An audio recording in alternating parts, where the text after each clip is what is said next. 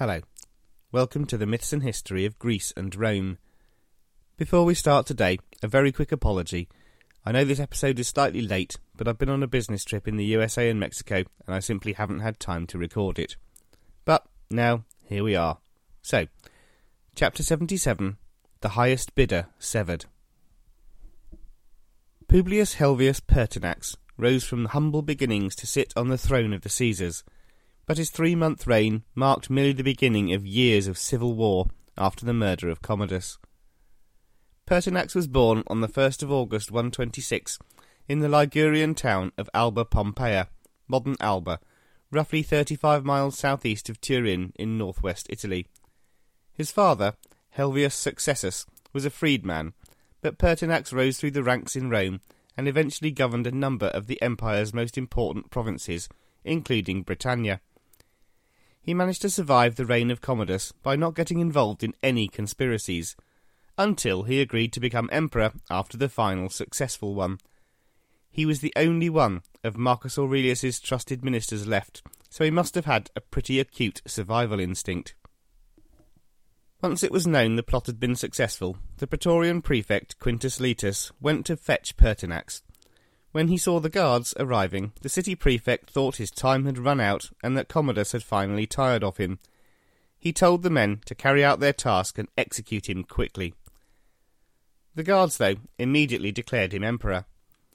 Pertinax was so nervous about the potential repercussions of sticking his neck out that he sent a trusted ally to see Commodus's corpse. He wanted to be absolutely 100% totally utterly certain the emperor was dead before committing to anything. Laetus had promised the Praetorians a very, very large sum of money if they supported Pertinax, so they were happy and sat back waiting for their cash, while Laetus went to the Senate and demanded they accept Pertinax as emperor. The Senate house was locked, so Pertinax had to make his equivalent of inauguration speech at a nearby temple. He went through with the usual fiction stating he didn't want the honour and certainly wasn't keen on having so much power. As was traditional, though, he allowed himself to be persuaded. Publius Helvius Pertinax thus became the nineteenth emperor of Rome. Commodus's name, like that of Domitian, was damned, and all his statues torn down and destroyed. His titles were erased from the public monuments. A new day and a new year had begun. Maybe this was a new start for the empire, maybe the craziness and chaos was gone. But no, Pertinax would last just 87 days, and his successor would not even last this long. 193 AD would go down in history as the year of the five emperors, even though only three were actually ratified by the Senate. In January, though, everyone thought things would be okay. Commodus had just been a blip. The age of good, sane government was back. Everyone thought that things would now go back to normal. Once he became emperor, Pertinax came up with half the money promised to the Praetorians by selling off all the luxuries Commodus had accumulated, including a large number of slaves. His big mistake, though, was that he proclaimed they had been paid in full. Even though half of the promised donative was still more than they normally earned in a year, the guards were very unhappy that this old man, who wouldn't have the top job if it wasn't for them, was going back on the deal. Unfortunately, Commodus had spent all the cash, and there was none left for the greedy soldiers. Pertinax cut taxes and slashed the imperial household budget in half, and granted lands to people who would improve them and increase the crop yields. In a very short time, Pertinax became a much loved leader for the people of Rome, if not for the Praetorian Guard. While all this was happening, the three most important governors in the empire heard what was going on. We've already met them, and they have an important part to play in our story. For the time being, though, Clodius Albinus in Britain, Septimius Severus in Pannonia, and Pescennius Niger in Syria were all happy with Pertinax as the new emperor. Pertinax was an old man, and each of these three generals was considering what might happen after he died. What would be his plan? Who would be his successor? The new emperor had refused the titles of Augusta for his wife and Caesar for his son, this indicated to the ambitious generals that the age of nominated adopted successors was back. Each thought they might be Trajan to Pertinax's Nerva. Unfortunately for them, and for Rome, Pertinax did not quite last as long as everyone had hoped. the three commanders would have to consider their options a little earlier than they might have expected. Poor old Pertinax just didn't see the trouble coming. He did all the right things, trying to eradicate the corruption which had been rife under Commodus. This was clearly the correct thing to do, but inevitably those who had done well under the previous regime were nervous. Pertinax, though, didn't carry out a purge of any sort. He simply tried to do the right things and set an example by which the people should live. This was a far better revenge than any form of righteous tyranny. People exiled by Commodus were allowed back. Prisoners were released. Property stolen by Commodus was given back to its owners. Unburied executed senators were laid to rest properly in their family tombs. The Praetorian Guard, though, were highly annoyed with Pertinax. They were so used to Commodus giving them what they wanted, they were never going to let poor old Pertinax get away with not paying them what they thought they deserved. About three hundred of them went to the palace and confronted the emperor. Laetus, seeing which way the wind was blowing, made himself scarce.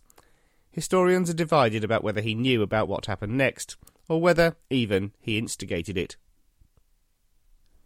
Cassius Dio tells us that Pertinax faced his accusers bravely and honestly. With only his freedman adviser Eclectus at his side, he spoke to the guards about what it meant to be in the service of Rome. For a while, it seemed that the Praetorians were impressed and may back down. But no. One of them took out his sword and swung at the Emperor.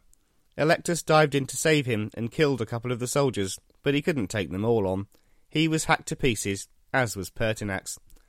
The son of a freedman had risen to the highest position possible within the Roman Empire through hard work and competence. He was killed because of greed and corruption. It was not a good sign.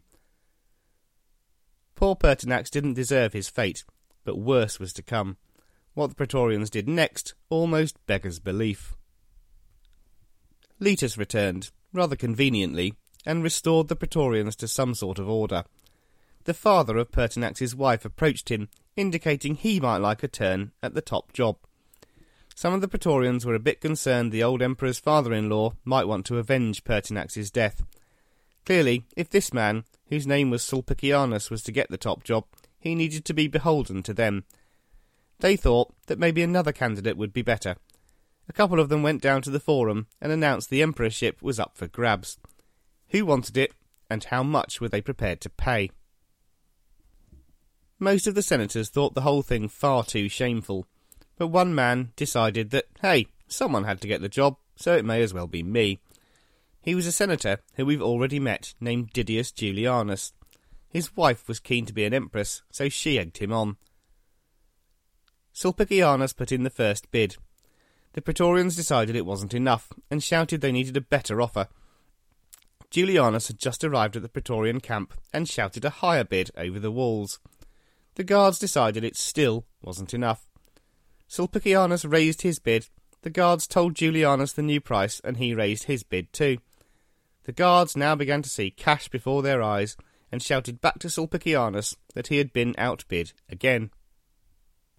Sulpicianus offered 20,000 sesterces per head, 20,000 for every member of the guard. This was eight times what the average soldier earned in a year. Julianus then offered 25,000 sesterces per head, ten times the average yearly earnings. The Praetorians thought they'd better quit while they were ahead and accepted this offer. They then proclaimed Didius Julianus the new emperor of the Roman world. Julianus agreed, but proving he wasn't an entirely bad man, demanded that Sulpicianus and his family must not be harmed. The guards agreed, and Julianus became emperor.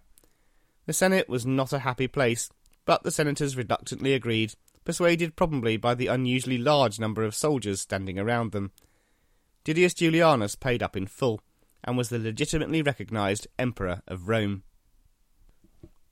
Three governors out in the provinces heard the news. They had been happy to accept good old Pertinax, but they were not going to allow a virtual nobody like Didius Julianus, whose career had been good, but not that good, to rule the empire just because he had paid for the privilege. Oh no, they were not, and nor were the legions they commanded. In April 193, or soon after, Clodius Albinus, Septimius Severus, and Pescennius Niger were all hailed emperor by their legionaries. It was time to spring into action. Only one of them, however, acted immediately to try and make sure he would be the winner. Didius Julianus was now emperor, but virtually nobody really wanted him to be. The people booed at him, the Senate loathed what had happened, and the provincials were not going to stand for it. The Praetorian Guard began to realise what they had done. They were beholden to this man, but they were also ashamed of him. The fact that Didius Julianus had purchased the empire was an insult to Rome. Julianus heard the provincial legions were not accepting his reign, but he decided he'd paid for the honour of being emperor and he was not going to give up without a fight. He was an experienced commander, and besides, Niger and Albinus were a long way from Rome. Only Severus in Pannonia was close enough to challenge him soon, and he would have to rush if he was going to get to Rome before Julianus was ready. But rush, Severus most certainly did. Julianus prepared to turn Rome into an armed camp. Walls were built, and war elephants were procured to scare Severus's men. Severus was declared an enemy of the people, but Julianus also decided basically to beg him not to storm in and take over. The senators managed to convince him this was a far from honourable path, and he finally decided not to. It was clear, though, that here was no emperor. The writing was on the wall. It was just a question of which of the three generals would come out on top. Nobody gave Didius Julianus a hope. Septimius Severus acted very quickly. It's not certain that he had previously planned a bid for the empire should Pertinax not last long, but the rapidity with which he went for it indicates he had probably thought long and hard about it. He stood before his troops, who loved him anyway, and made a great speech. He was acclaimed emperor, as he expected to be. Severus was a very cunning man. He communicated with Albinus, who was the youngest of the three rebelling provincial generals. He offered to name Albinus Caesar, and therefore make him his successor if he supported Severus in his claim for the throne. Albinus apparently agreed, so Severus had the support of most of the armies of the Western Empire. Severus and the three Pannonian legions very quickly began to march on Rome. It's estimated they managed twenty miles a day and were in the north of Italy in no time. Julianus had the few soldiers under his command, the Praetorian Guard and the urban cohort, prepare for battle. He realised, though, he didn't have much hope, so he sent some senators to persuade the Pannonian troops to leave Severus and come over to his side. He also sent some people to assassinate Severus. Unfortunately for Julianus, the killing squad failed completely, and the senators listened to Severus tell them that Didius Julianus was a dead man walking. Very sensibly, they changed sides to support the general. Julianus then offered to share power with Severus, who laughed and refused. Septimius Severus stopped a few miles from Rome and sent word he would not punish the Praetorian Guard if they gave up the people who had killed Pertinax. Laetus and the others were handed over very quickly, and Severus had them all killed. All this would be a bit surprising to the Senate. Most of the senators had assumed if there were to be a new emperor to challenge Julianus, it would be Pescennius Niger, but Niger didn't seem to see the need for speed. It took him two months to get his legions marching towards Rome. Didius Julianus was left in the palace alone and abandoned. On the 1st of June 193, the Senate declared that Septimius Severus was now the lawful emperor of Rome, and Julianus was an enemy of the state.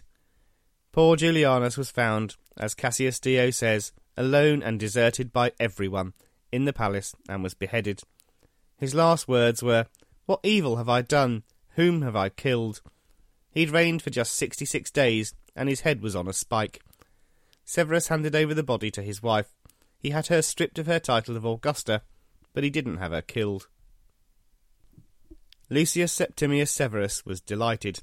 He hadn't had to take Rome by force, and he'd been declared emperor. Now his competitors for the throne would have to fight him, not Julianus. The first thing he did was call the Praetorian Guard into a big field and order them to disband. Yep, he abolished the Praetorian Guard.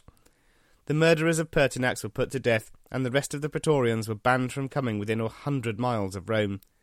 The exiles were delighted to escape with their lives, and ran away very quickly. The new Praetorian Guard was made up of provincial soldiers, and was at least twice the size. Now the Emperor did not just have a bodyguard cohort, he had a personal army, this suited Septimius Severus down to the ground. The Praetorian Prefect became an even more important office, responsible for finances as well as simply being a captain of the guard. But Severus was only one of three men who wanted the throne. He'd secured the loyalty of Albinus for now, but it was highly likely that this would not last, particularly given the fact that Severus had no intention of allowing Albinus to succeed him. He had sons, and they were going to follow in his footsteps. Severus was not going to be content with gaining the imperial rose for himself. He was going to found a new dynasty. Both Niger and Albinus were powerful and dangerous. It was by no means certain who would come out on top. So, who were these three men? Why were they the ones who battled it out for control of the empire? When we looked at 69 AD, the year of the four emperors, we did a quick introduction to the contestants. 193, the year of the five emperors, was a bit different. Pertinax was widely accepted by everyone except the Praetorian Guard. Julianus was accepted by nobody but the Praetorian Guard. The contest only really started once these two were gone. So this time we have three contestants. Again, let's introduce them in age order. Gaius Pescennius Niger was born sometime around 135 to an Italian equestrian family. He was in his forties when Commodus brought him into the Senate. He rose to become consul in 190 and was then sent to be governor of Syria, one of the most important of the provinces. He was very popular in his province, and he laid on quite magnificent games for the populace. He was in Syria in 193 when he allowed his troops to declare him emperor. Lucius Septimius Severus was born in Leptis Magna in North Africa in 145. He had some influential relatives and gained the rank of senator a few years before Niger. It's claimed by some sources that he was dark skinned, but portraits of him seem to show a pretty standard Mediterranean complexion. He may have been born in Africa, but his family were Roman, and so was he. He was also consul in 190, and then sent to be governor of Upper Pannonia. Decimus Clodius Septimius Albinus was born around 150, also in North Africa, but from a far more ancient, important family than the other two. He was appointed to the Senate by Marcus Aurelius. He was consul before the other two commanders. Albinus was appointed governor of Britain in 191, where he put down rebellions among the troops. Like Niger, he was popular, and like Severus, he was fiercely single minded. When he heard about the death of Pertinax, he declared to his troops that the Republic should be restored and went on an anti monarchy rant. Now, though, Septimius Severus was in pole position. He'd got the jump on his rivals and was now the incumbent. Now all he had to do was eliminate the competition. He'd already neutralised the threat from Albinus by offering him the role of Caesar, so Pescennius Niger was the first tactic. Almost two months passed after the death of Pertinax before Niger even started to get his troops moving towards Rome. In this time, Severus had moved his troops from the Danube to Rome, killed and replaced Julianus, hung around a bit, and moved towards the east. Niger had done two thirds of nothing. Niger, it seems, was the ideal second in command. He was disciplined and magnanimous as a governor, but he didn't have the drive and ruthless ambition that Severus so clearly displayed. Preparing for the inevitable battle, Severus marched his troops towards Antioch. Niger slowly marched his towards Rome. The whole of the east was behind him, and with a bit more urgency he probably would have won. He had his legions, including many battle hardened veterans. He had the support of the entire east, and he was backed by the client kings on his borders. If he had been ruthless and single minded, he probably would have won. Septimius Severus pretended that Niger was his friend and there would be no war, even though they were both preparing for war. As he marched east, he kept writing to Niger, telling him what great friends they were and how they couldn't possibly have anything to fight about. They were mates. Julianus was dead. All Niger had to do was accept Severus as emperor. The only problem was, though, that Niger had no intention of doing this. The two armies met near the village of Issus, and Niger was defeated. He tried to flee to Antioch, but was caught by some of Severus's supporters and beheaded. His head was sent to Severus, who smiled and sent it on to the city of Byzantium, whose citizens were still supporting Niger. His head was put on a spike outside the city walls, but the city wouldn't surrender. The people of Byzantium would have preferred to see the head of Septimius Severus on a spike. Severus set up a siege on Byzantium, whose inhabitants eventually gave up after two years. Severus had the walls destroyed, and the city turned into an unimportant backwater. It remained this way until 120 years later, the Emperor Constantine thought that the city, straddling as it did Europe and Asia, might make a great site for his new capital. Byzantium, now called Istanbul, would be the capital of the empire for over a thousand years, and would be known to the world as Constantinople. The emperor was now confident of success. He had gained nine more legions and was now much stronger than Clodius Albinus. His nomination of Albinus as his successor had simply been a ploy to allow him to deal with one rival at a time. He never had any intention of actually allowing someone from outside his family to become emperor after him. In 195, he named the elder of his two sons Caesar, Albinus couldn't allow this slur to go unpunished, and he had himself declared Augustus. He had considerable support within the Senate. The ancient body did not entirely trust Severus. Encouraged by this backing, Albinus sailed across the Channel and with his armies marched towards Rome. In the next chapter, we'll find out what happens when Clodius Albinus challenges Septimius Severus for the throne of the empire. Until then, have a great couple of weeks, and I'll speak to you next time.